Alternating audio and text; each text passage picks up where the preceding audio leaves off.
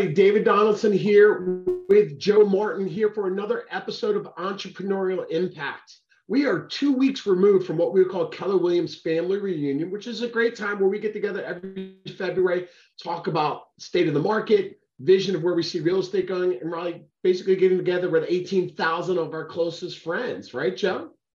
Yeah, I mean, I love family reunion mainly because we get two times a year, February and August, to get ourselves out of being in the business and work on the business. And one of my favorite parts about family reunion coming back was just the vision of 2023, mainly talking about the industry, the market, and being able to say, okay, what are the numbers and what is it? Because it tells you a story. And it's great to look at numbers and be a nerd like I am, right? Like I like finance and, and dealing with all those funny things. But hey, if you can't interpret the numbers, you tell a story because it's the story that tells you how do I move forward. And I think that's the most impactful piece of what the vision for 2023 coming back from Family Reunion was. I agree. Now, for those of you that have been following us for a while, and believe it or not, yeah, we're closing in on 50 episodes. So I'm pretty excited about that. But for those of you that have been tuning in each week, today's going to be a little bit more of a visual experience because we're going to share some material. So while you're driving and you're listening, awesome. We're going to be hammering home some points for you. But if you happen to have the opportunity, check us out on YouTube, right? Because we're going to have these slide decks available for you so you can kind of see exactly what the trends are, what's the vision, what are we, what are our talking points, and where are they coming from. So, Dave, what's our handle on YouTube? Do you know what it is? Uh, Entrepreneurial Impact. Perfect. So if you want to watch the whole thing that's being recorded, Entrepreneurial Impact on YouTube is the handle. Um, I also have it in my link tree. So if you go to J Martin 561 on Instagram, my link tree has it. You can get right to Entrepreneurial Impact so you can see the video. But we'll do a great job of being your audio tour today through this slide deck.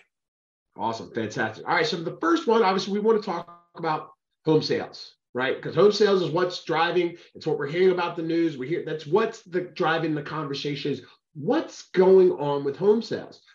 Well, if we look back, we see our historical trends. This is going back 20 years. Actually, this is going back 30 years. What we're seeing on the scribe, but Joe, when we look at this trend line, right, it's right about 5 million, 5 million sales, right, is what's happening each year.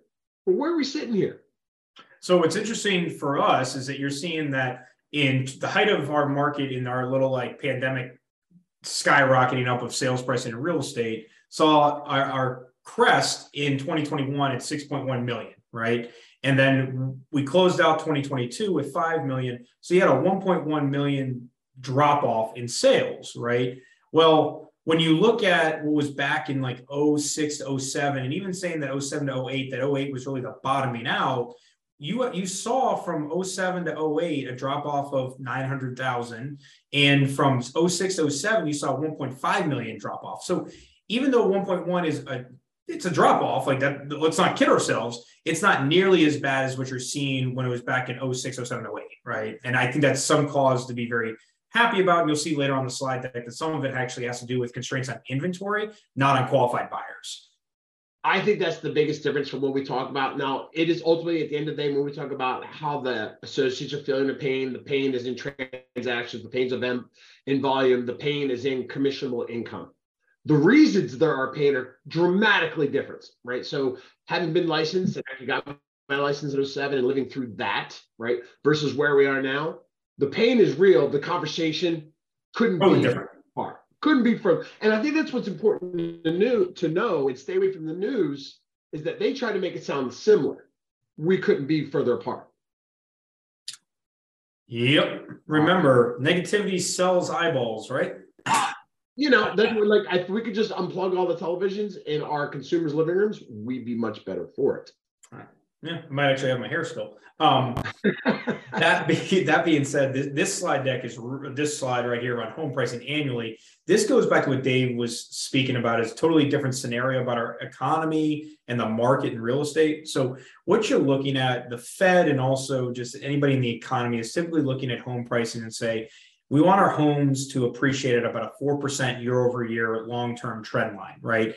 And that trend line goes back from 1990 to 2022 that we've got stats on and on this slide deck as a projection for 2023. So when you look at a 4% year over year increase in price appreciation, if it's above that, we could say, hey, the market's a little too hot. If it's below that, it means that we're in a little bit of a you know dry patch and we need to start looking at what do we got to do here to get back to that 4% trend line. So what you see here between oh, what do we got? 03 through let's call it 08, you had above the 4% year over year trend line. And in 20, 2006, you saw a 21% above the trend line, 4% growth. So when you see a 21% above trend line, that is hot. Like that, that is nuclear hot. That's like, hey, the floor is lava and I got to get off it, right? Um, so when you look at our trend line over 2020 to 2022, you're seeing about a 12% above trend line. So it's about, eh, I'll call it a little over half of what it was back in 04 to 08.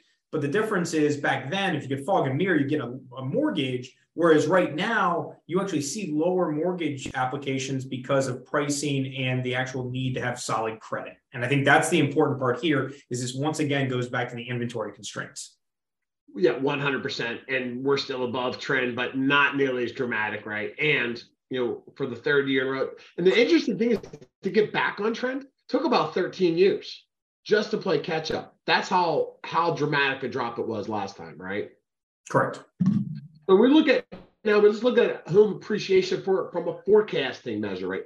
What it was, right? We obviously saw so home appreciation over the 2022, you know, was average of 12, almost 13%, with a high of 18% in 2021, last year down to 10. Now going into 2023, now I, I take a little umbrance with what this, but again, understand this is a national forecast.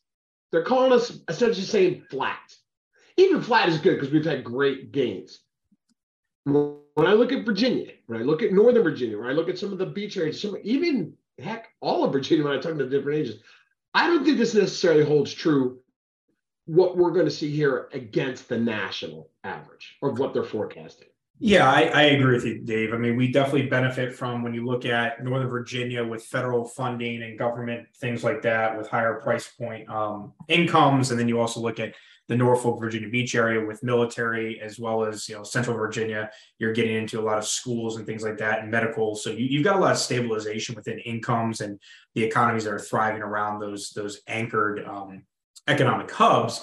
What's also fascinating about this home pricing thing that, yeah, you look at fluctuations on home pricing, annual appreciation. But what's really fascinating on this one is if you take your hat off of just like what's going on in the economy and say, what about wealth building? So let's just play this one out, right? So from 1990 to 2000, there was a 4% annual price appreciation, right?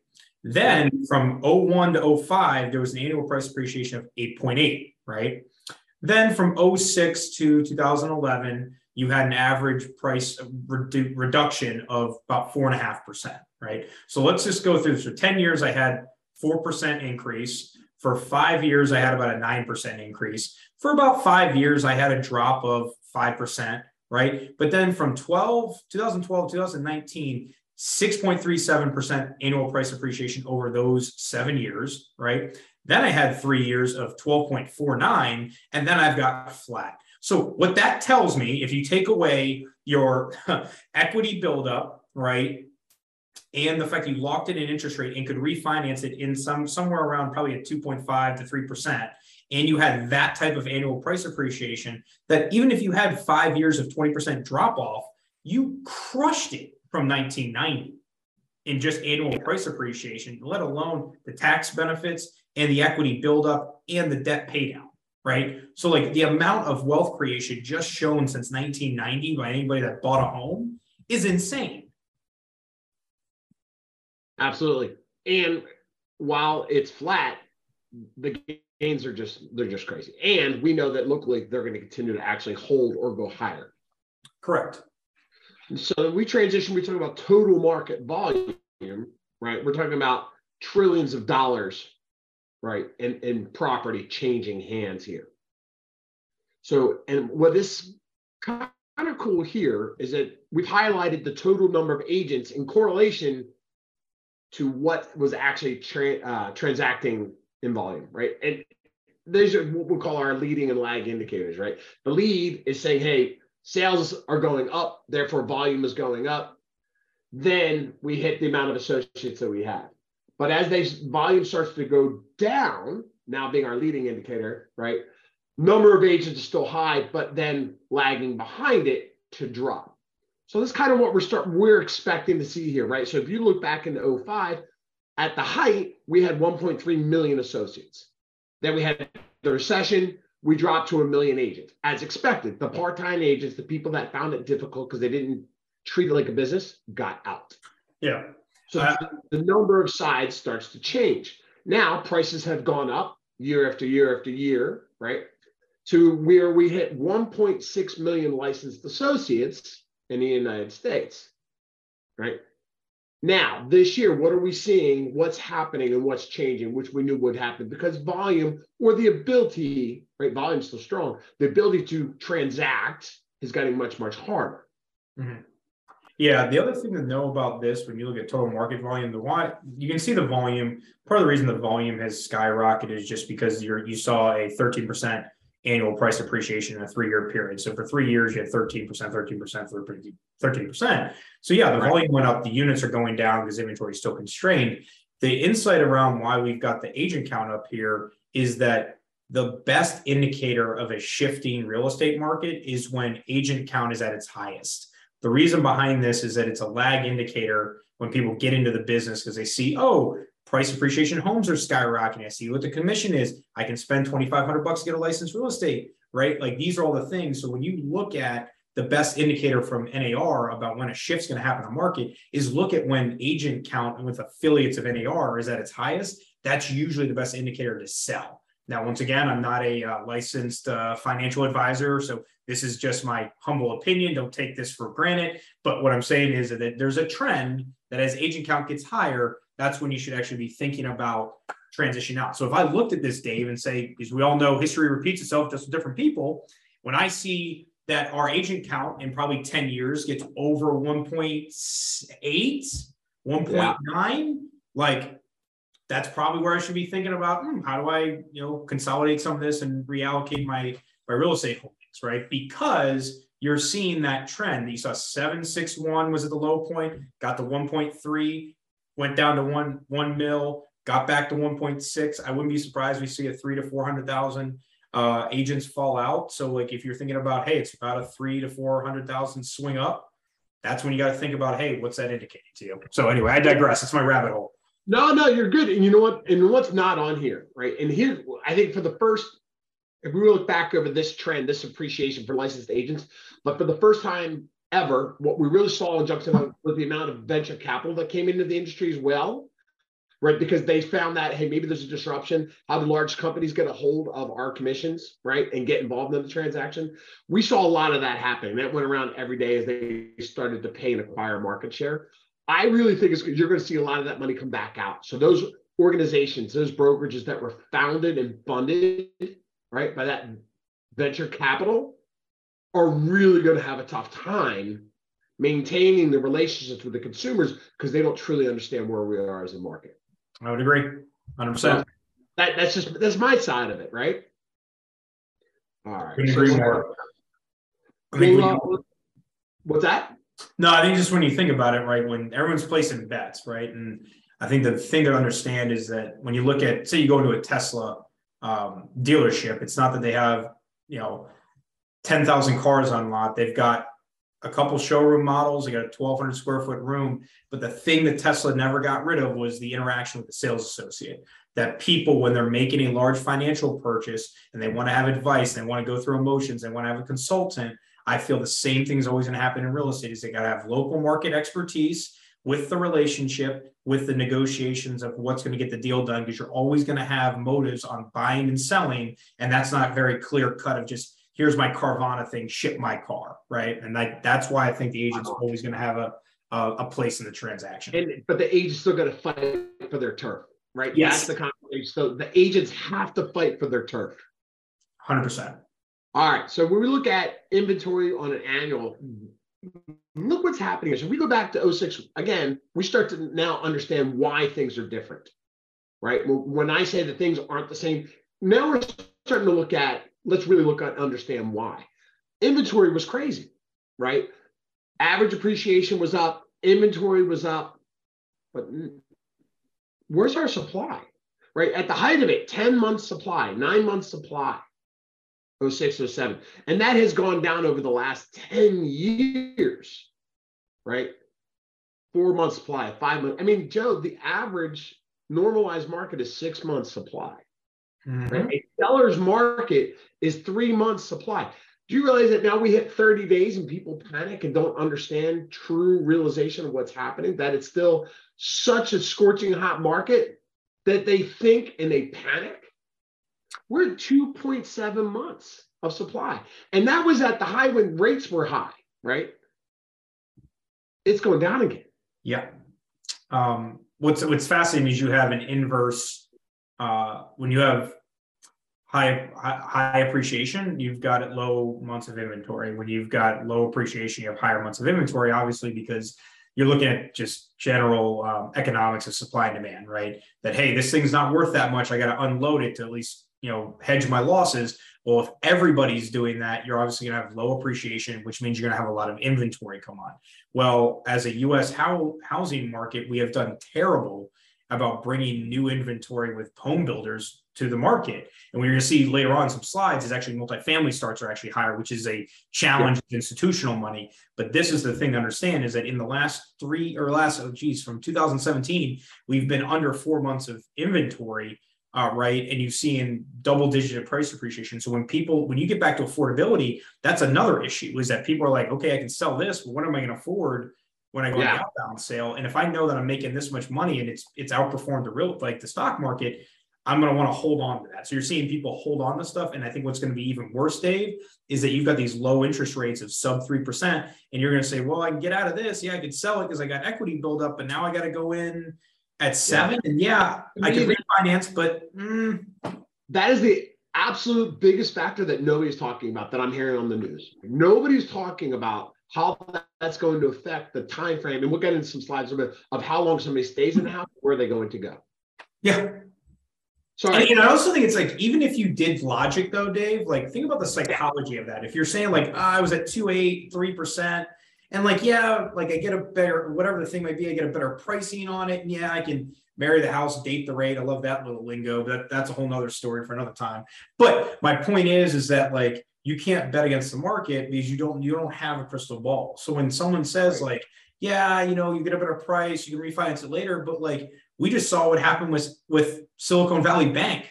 They just they just Friday we're like, oh yeah, we don't have enough money to carry, and you've got the Fed saying that, oh we yeah we're not going to bail them out. Like, so you really want to put that type of foot into the market and say, yeah, Dave, buy the house right now at seven percent. You'll be able to refinance it. Will you? Like, are you actually like? I psychology and I. I All I, right. Well, well, speak. Here we are. Right. Right. Sixteen point six percent back in eighty two. If you go back to these 40 years, the average was 7.81. Now, again, that's the average over 40, high, dramatic highs and historic lows. But there we are, right? That's the balance. Where were we at just last the end of last year? 7%, right? Then if you look at the last 20 years, okay, or sorry, last 30 years, 92, just under 6%, right? I got my first house, 8.6, 8.5% refinanced all the way down, bought a couple investment properties. Then you look at, okay, what's our average for the last 10 years? Right? 3.8%. Now, dramatic lows for the COVID years, right? Correct. Ridiculously low rates. Now, here's what I know. I remember being interviewed 10 years ago saying, hey, we'll never see 5% interest or never see these rates again. they were below five right? Because we knew that they needed to be and wanted to be north of five. Then when they dropped to 275, everything went crazy, right? The refi market went nuts. Anybody that was buying did it. If they didn't buy, they refied and rehabbed their house. That ties back to that inventory issue. Look at what I just did. I either bought during COVID at a low rate, I refinanced during COVID at a low rate, and improved my house so that I don't need to. So when we talk about time frames, the average life expectancy in a house, which we know typically falls in that three to seven year window, yep, that's got to go higher, which is going to affect home sales. Yeah, and I think we're going to see what really drives people's motives is once again, it comes down to psychology, right? That people got to feel good about the decision they're making. So, like, there's the five D's, and I don't know if I butcher this one, but do diapers, diamonds, divorce, death, and deployment. Ah, I got it right. In five shots. There you go. Downsizing. That's the best, right? Did you miss downsizing? Oh, I said deployment, but yeah, I guess we can go six Ds. But All right, we're six. uh, my, my point though is that like you, people are still going to have life events, and that's what's going to be so important as the real estate expert of choice in your local market to stay in top of mind with your your database, to stay in front of these people and say, I Joe, I Dave are the subject matter expert in anything real estate because life events are still going to happen. Whereas if I can make a choice not to sell because of a pricing you know loan, I won't. But you know if I've got to move, like I don't have a choice, right? So people are still going to transact. Houses are still going to turn over. Yeah. You know what's crazy is to think of, and the rates have an effect, and they did, right? It was the end of the year, which traditionally we slow down anyways. Rates went really, really high, and it got everybody scared because they hadn't seen rates like that in a really, really long time. So you had it, you had a multiple that pump the brakes. That's what happened, right? So where inventory was already low, because we just would talk to that, that they weren't north of three months of supply, let alone six. They hit the brakes right? And then there was nothing to buy, right? right? So there was no transactions taking place really outside of the minimalistic Ds that we're talking about there. Then you apply a little bit of downward pressure, like, okay, let's release it a little bit January, February, right? Let's lower the rates a point. Let's get down to the sixes. Then what happened to the floodgates of buyers writing offers and showing up to open houses? Yeah, you saw just it. like that you saw you saw an 18 in the first week of February. You saw an 18 percent uh, week over week increase in uh, mortgage applications. Yep. So they, as soon as they dropped it by the 25 percent basis point hike, you basically saw everybody go on sub seven percent, jumped in and locked. You saw applications jump up. So there's a need out there, but you've got a lot of sensitivity with rates because psychologically people are like, ah, I don't want seven, right? So anyway. Yeah, but it only took a little bit. It's funny, like so psychologically you're like you're talking about six is better than seven, and that's where that turned it on again, right? Yeah. Because even though they were high, we didn't slow down for long and we didn't slow down long enough to have any really long substantial effect for what that was going to do to the market. 100%. All right. So if we jump in and let's talk about the economy a little bit because there are things at play that drive all of these things, right? So if we talk about gross domestic gross domestic product, okay, I'm going to throw that one over to Joe because he's the this is stuff is this is stuff on the back of the things that you buy that don't that doesn't say made in China, right? No, I'm just joking. Here's the thing about the U.S. economy, right? We we have basically outsourced everything overseas when it comes to actually creating trinkets and and widgets and things like that. So the, the challenge of the U.S. based economy is it's all service based, right? That you're it's either a tech service or it's a some type of like packaging internal like transit. We're not actually producing that many hard like physical assets.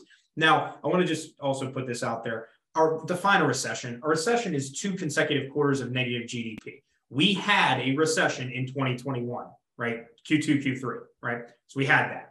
Now, what you're seeing here is that yes, 2020 didn't know what the heck was going to go on with COVID, and we saw a minus 3.4% year over year drop, but then you saw a 5.7 increase, and then you saw a 2.1%, right? Now, you want to be somewhere around 2 to 3% inside of gross domestic product annually, because that's actually showing a, a, a substantial growth and you want that to happen inside the US. But when you're looking at what's happening within the service industry is that people aren't wanting to go back to work to do their services, whether it's in restaurants or whether it's in technology. They don't want to go to offices. They don't want to do, you know, whatever else it is. You can see it out there. Like it's hard to find employment. You're going to see a struggle in gross domestic product because we are a service-based industry. If we don't get people back into working because they need to, you're going to see drops in that. The other indicators you can see within gross domestic product of what's going to be an indicator of just some hard times in 2023, you call it headwinds, if you will, um, is going to be the fact that uh, you've got interest rates going up, right? That's happening because they're trying to control inflation. And you're also seeing now savings rates drop and debt increase. So there's most people, 90% of the population is motivated by avoiding pain. Well, if I don't have any savings, my debt's stop piling up and I can't sit on the couch anymore, or I, you know, my gig thing that I was doing on the side isn't really panning out, you're going to see a flush into the market to actually get employed to make sure that they can make those payments. And I think you're going to see some challenges in gross domestic product, mainly because all these things are coming to a head and something's going to blow and, and you probably have a black swan on that. So anyway. Well, you know, and the other thing to kind of, I mean, I'm looking at this and they follow pretty close proximity too. If you look at 91, 92, election year, right? 08, 09, election year, right? 1920, election year. Yep. So the things all everything has an effect. All right, so when we talk about unemployment, we've been down for some time. Now, this obviously, COVID years kind of took a big spike, right? Post recession years took a big spike, but we got it under control again, right? Now we're all the way down to 3%. It's basically the only people that there are some people, but it's really, really low, right? It's, this is a transitional period. People are going from job to job, but those that are working and having the jobs that they want, they're staying put, right? Those that want to change are changing and able to do so. You're also dealing with a challenge right now that has to do with like worker engagement of the people that want to go work, right? Um, mm-hmm. So you have a lot of people that when, when you look at unemployment rates has to do with the fact that people are just choosing not to go back in the workforce which is going to hinder some of these challenges. It actually drives down some of your unemployment numbers. Uh, but what's going to end up happening is once again, with the savings rates and the debt increases, you're going to see this. You, you really want unemployment to be around 4% anyway for a robust economy, because then, then you actually have competition. So like what happens here is that there's not enough um, demand from like the employees to force competition of like standards around who the employer actually hires because right now you're getting the bidding wars about like who's willing to actually transition their jobs to an open vacancy in, in workforce. And you see this with small business owners and, and corporate executives. So anyway. All right so then we're going to jump we'll jump into inflation. All right there's all kinds of people talking about inflation inflation this inflation that inflation there's like this is the sky is falling right? So let me just break this down. When you see Powell come on, so our Fed chair, Jeremy, Jeremy Powell, or Jerome Powell, whatever you call his first name, sorry, I apologize. Powell, right? The thing about it is he is going to cite core CPI. Core CPI is all of your consumable goods except for oil, heating, um, gas, those type of things, and your um, your groceries, right? So when you think about the U.S. like normal middle class household, gas, oil, heating, utilities, and then you throw in groceries, that's where the majority of their, besides their house, that's where they're spending a ton of their money on. So if you discount out what the cost of all those goods are, you're not actually understanding the affordability of what's what it's like to be a middle class household in America. And we know that middle class consumption drives the most robust economy because if I have, if I've got a family of five, which I do, and I make $50,000 more, I'm more likely to spend that 50,000 because my kids need consumption of stuff as opposed to a single person that's maybe making 500,000, they make another 50k, they're not spending that. So when you think about where does the majority of our consumption happen because we're a service-based and consumption-based economy, it comes from the middle class. So when you take out almost 7% of their buying power, like or uh, sorry, 70 basis points on their buying power, that's a challenge it, it, it's going to crush it's going to cause debt to go up and it's going to cause savings to go down. And that's going to be a problem as we look into 2023 and 2024 for where the economy goes due to G, gdp growth. Exactly. All right so if we go ahead and uh, we look at okay what does all this have to do and how this is affecting transactions and the sides of an agent and what they're doing in business against? So we look at the average sides for an associate historically has been about 10 sides a year.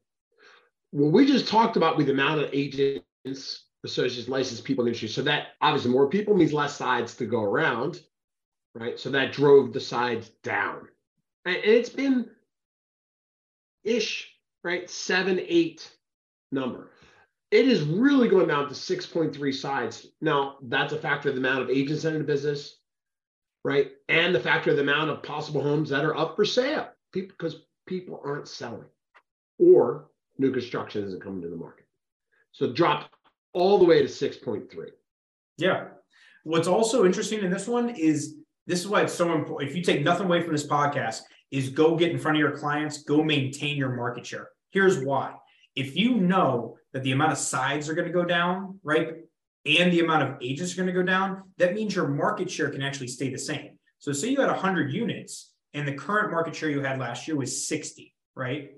So you have 60% of the market. But say the market goes down to 60, right? And you maintain just your 60. You don't even grow, you just maintain.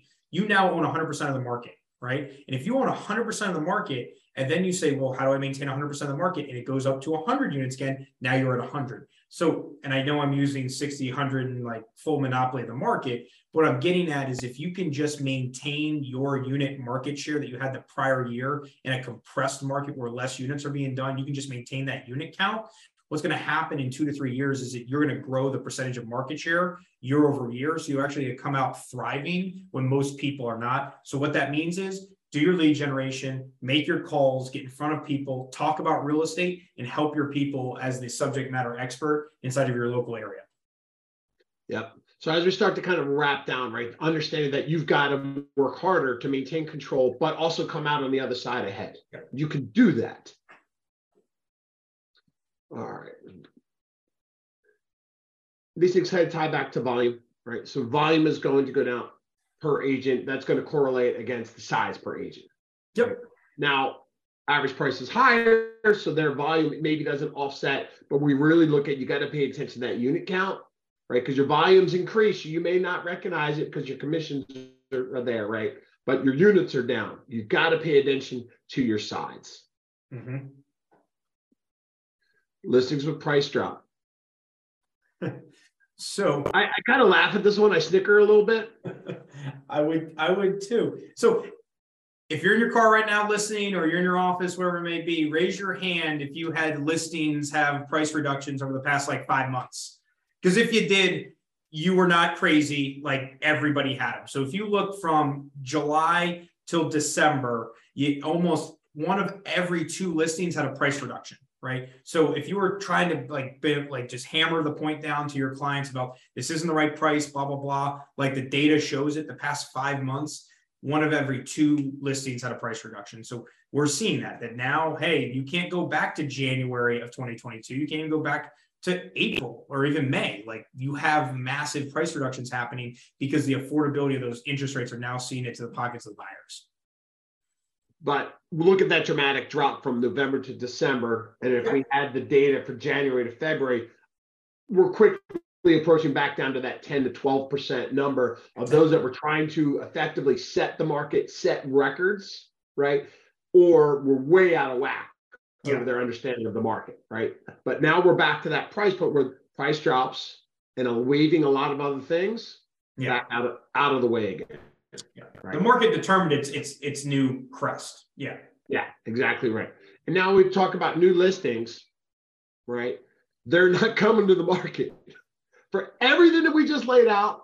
And we can also tie into that new home construction, which has gone up, but still has not caught up from not building over the last 10 years at the levels they were building before. So we look at this at an all-time high of the last couple of years of 332,000 new listings in June, right, of 2022. What did we just look at? Price drops started happening at the all time high of listings on the market. Now, where are we at? In December, 126,000 new listings, right? It's the lowest new listings in the past two years. Yeah.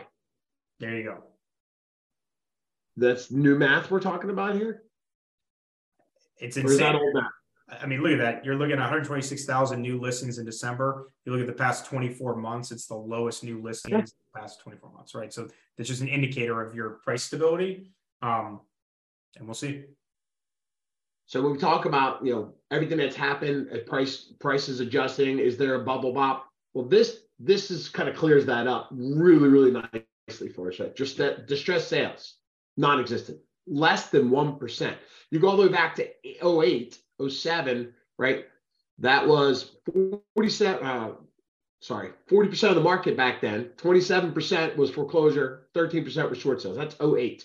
50% of the market. That was the market, right? We rectified that. We got out of that. People fixed credit. People were able to buy again. They got through their seven year window to be able to purchase again, depending on where they were, right? Now, 18 till now, no such thing. People got equity. They got equity. Doesn't mean people essentially won't run into something here and there, but they can get out. Getting out's not an issue. 100%. New home starts. Well, 05, 06, 07 pre-boom. Look at that. Crazy, crazy highs for new starts. As high as 17, right? 17,000 new starts. I'm sorry, 1.7. I can't do math. I'm reading my screen wrong. The numbers just they didn't make sense then. New construction was everywhere and way overbuilt and oversold.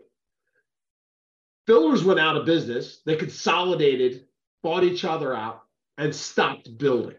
08, 9, 10, 11. It was 13 or 14 before we really started to see an uptick. But they were so far behind where they needed to be. Look at that trend line, right? Even now, we're just at the trend line. They peaked past it last year for a little bit, but we're hovering at that trend line. So a decade's worth, a million new starts we're trying to make up from, and we can't get there. I think the interesting point when you look at once again the data nerd that I am is that what's the data tell me? What's the story? And if I know the story, I can then have a plan forward to counteract history, right? History repeats itself just with different people. So look at history so you know what your plan is.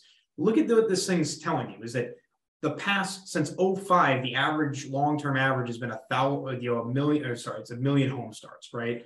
So when I look at that and I say, great, you know, we had 991,000, 1.1 million in 2021, and a little over a million in 2022.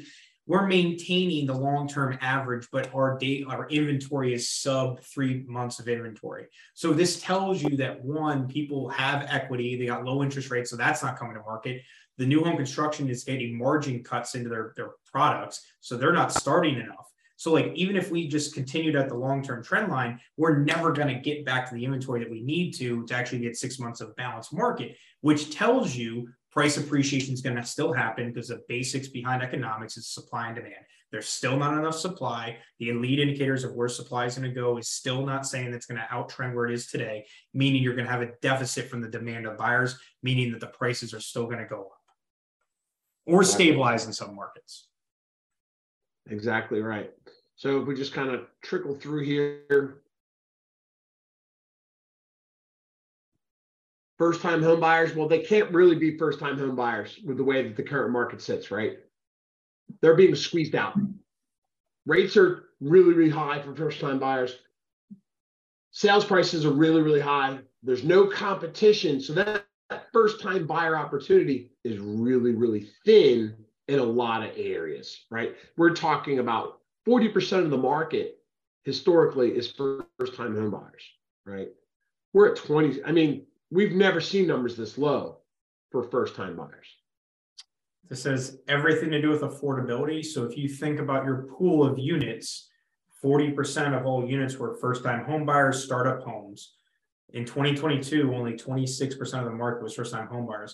So this is where affordability becomes a challenge because not only can't you can't have high interest rates and crazy price appreciation. So that's where you're seeing like something has to happen here, and you're going to see on the next slide what's going on with multifamily. That's something we got to figure out because you if you look at the delay of step-up homes and things like that, it's going to trickle over the years because first-time homebuyers then have to buy a secondary home and they have to move up and move up. They're not doing that.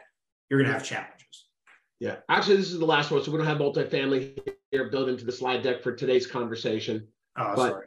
No, that's okay. And you know, look, guys, we ran a little bit long today, but the, the conversation was incredibly important, right? Understanding your numbers, your language of real estate is so unique and so specific to you in your local marketplace. But these national numbers tell a story for you to talk to, right? Getting in front of your consumer is the end all be all of everything. Don't let their education come from the national news because that's not an education. You have to work harder to be in front of your sphere. You've got to work harder to go out and have conversations with people. You've got to work through the social media channels. You got to use video, use the numbers that we're providing to you to have conversations and outreach to people that are in your world because they need to know. So what I think this goes into, Dave, when we use this like analogy or this this saying. I forget who the I gotta find out the person said it, but it's always stuck with me. Is that you know strong people make great times. Great times can make lazy people.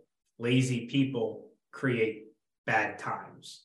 So when you're about to uh, see over the, the, the horizon that like there's some there's some tri- trials and tribulation and some problems coming up, it's saying okay, things aren't going to be easy anymore. So, what are the back to basics things I need to do, which is use your database, get into a CRM, outreach and market yourself, make sure that you know which you know financial products are there and get back into negotiations about how you close the deal. But most importantly you have a database. You're a real estate professional. Go find the motivated. This is not a time to sit back and catch. This is a time to go out hunt go out and forage and figure out where are these people at how do I stand out in the mind of the consumer so I can make sure that I'm the subject matter expert that they're seeing a value so that I represent that in that sales transaction? Because we still saw, even with you know a, a, substantial change in 07 to 08 and right now people still bought and sold real estate.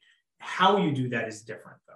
And that's the thing that everybody listening to this podcast needs to understand is you are the person that is best capable to make sure that the home purchases happen for people there we go. So everybody, thanks for joining today. This this great information. Come back to your market centers, go to your offices, talk to your brokerages. I don't care where you are. Understand what's happening. Protect your turf. Take your unfair share. You can throw all that out there. The numbers are what the numbers are, and you matter. Thanks, everybody. Thanks for joining us again today, and we'll see you next week. Thanks for listening Entrepreneurial Impact with Joe and Dave.